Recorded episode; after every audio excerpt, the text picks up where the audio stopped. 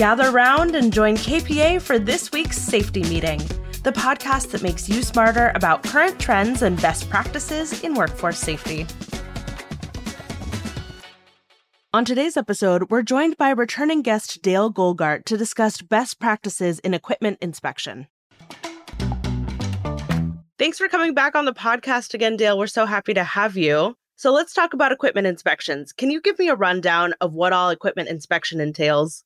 Yeah, absolutely. And thanks again for having me back, Sage. I'm looking forward to it. It's uh, it's always fun to talk to you. So, equipment inspections are really important for a lot of different reasons, but mostly just to make sure that whatever piece of equipment an employee is using in their day-to-day job whether that's a forklift or some kind of heavy equipment like that or a vehicle like a truck or a company car that they're driving on a regular basis the process of going through an inspection just really makes sure that that piece of equipment is in good working condition and as a operator i'm comfortable in using it and know how to how to operate it properly and can use it safely just to make sure that I'm safe in, in using that piece of equipment and I, you know, reduce any injury risk for myself, but also for those that would be working around me. So those inspections are really important just to make sure that we're doing what we possibly can to minimize the risk of using that type of equipment in our day-to-day job. Sure. What best practices do you recommend for safety leaders who want to stay compliant and proactive about the state of their equipment to avoid incidents down the line? Yeah, that's a great question. So, a lot of that really is already outlined by OSHA. So, OSHA has some pretty detailed regulations around what they call powered industrial equipment. And those are kind of all wrapped up into things like forklifts or electric pallet jacks or those kinds of things that teams might use on a regular basis. So, the federal OSHA guidelines require companies to have an equipment program in place that has systems in place for training of employees to make sure that they are trained to operate that equipment properly, for inspections of what that needs to happen and when and how often those inspections need to take place and how they get documented and how they get stored and you know what types of parts of the equipment get inspected so it's best to just look at what those regulations are from a federal level but also to be aware of any other state or local regulations that might also govern kind of what you're required to do from a company perspective to make sure that we're operating this type of equipment safely. Got it. So when companies get dinged by regulators for matters related to equipment, what were they usually doing wrong and how can that be avoided? Yeah, that's a that's that's really important to take a look at as well. And the great thing about OSHA, you know, one of the good things about uh, working with OSHA on stuff like that is every year they put out a list of kind of their top 10 most cited or most commonly ticketed items from their regulations. And using powered industrial trucks is always in the top 10. It, it really seems like that those those regulations are all kind of the same every year during in that top 10. They just shift in order from year to year sometimes, but you know, over the last couple of years, powered industrial trucks has been in the top 10 of the most cited regulations that OSHA sees out there. And some of the things that they really look at in terms of what that standard talks about is safe operation, just you know, people not using the, the equipment properly for what it's used for, training and evaluation of operators, but also two, the lack of inspections or the lack of inspections done on a regular basis before starting to use a piece of equipment. So part of that regulation says that a piece of equipment like that, an industrial truck, must be examined before being placed into service. So if I'm going to use that forklift or that piece of equipment today, I've got to do my inspection before I ever even start using that piece of equipment. And it, it has to be pulled out of service if that inspection shows any condition that would adversely affect the use of that equipment. Like I said, those inspections need to be done daily or, or pre-use.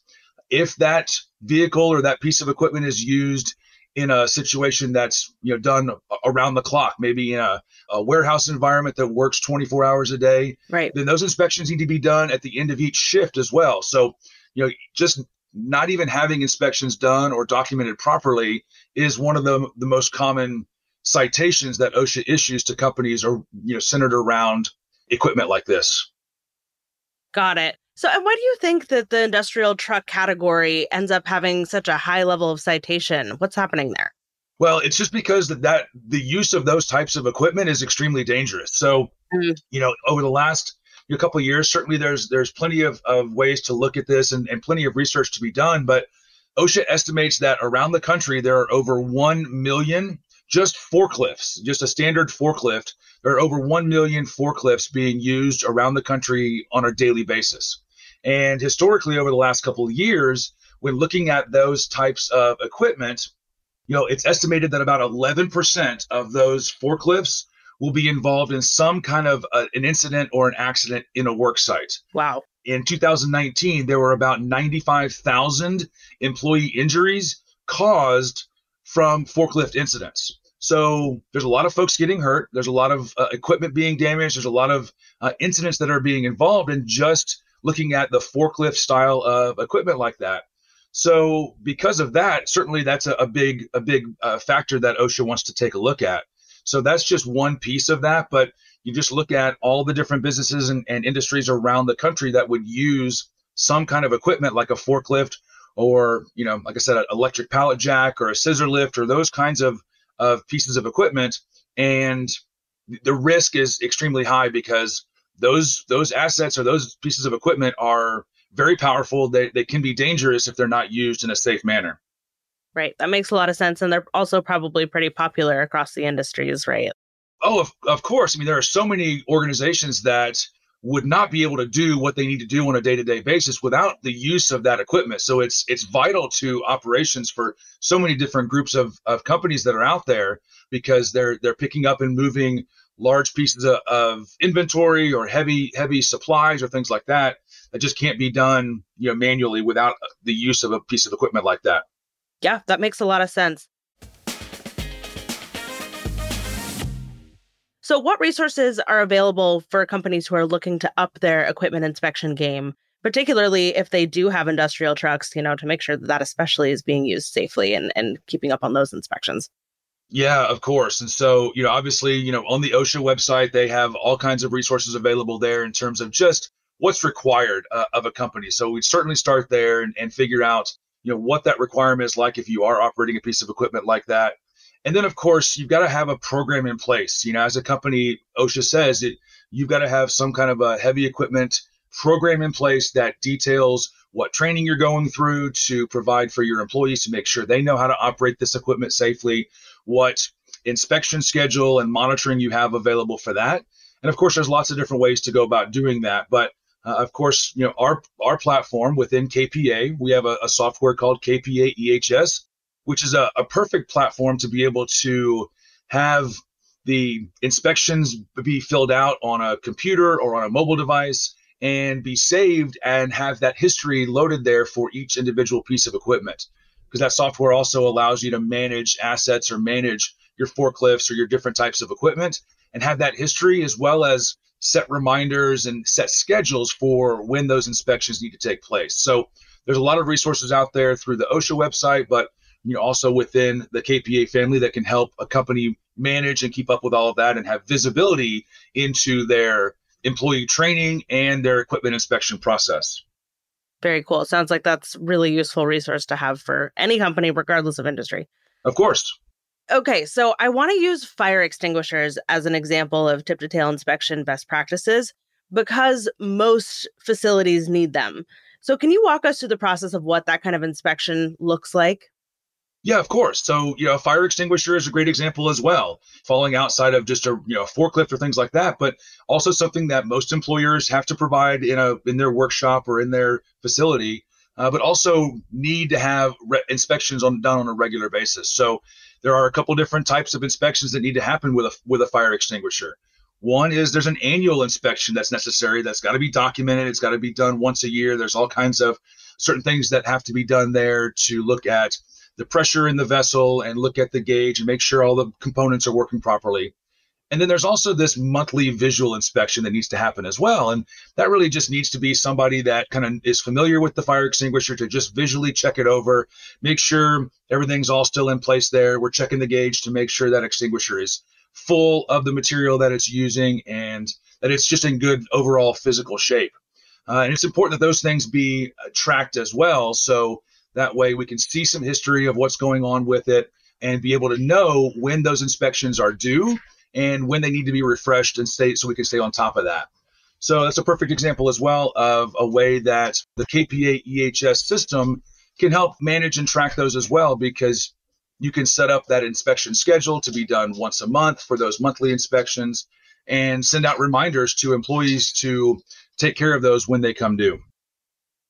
So it sounds like especially with fire extinguishers, but maybe also just with all inspections, that really it comes down to consistency and also documentation. Does that sound right? Absolutely, yeah. So consistency and having that done on a regular basis, but also you got to document it because in my world, you know, with my safety background, if it wasn't documented, it didn't happen. So, you know, if there's something that that occurs, you know, if someone gets hurt or someone's injured, then one of the very first things that you know a safety team or an OSHA inspector is going to want to see is documentation around inspections uh, for that piece of equipment or for that fire extinguisher, just to make sure that we're doing what we're supposed to be doing as a company to provide this equipment and make it available in a in a safe environment for employees to use on a regular basis.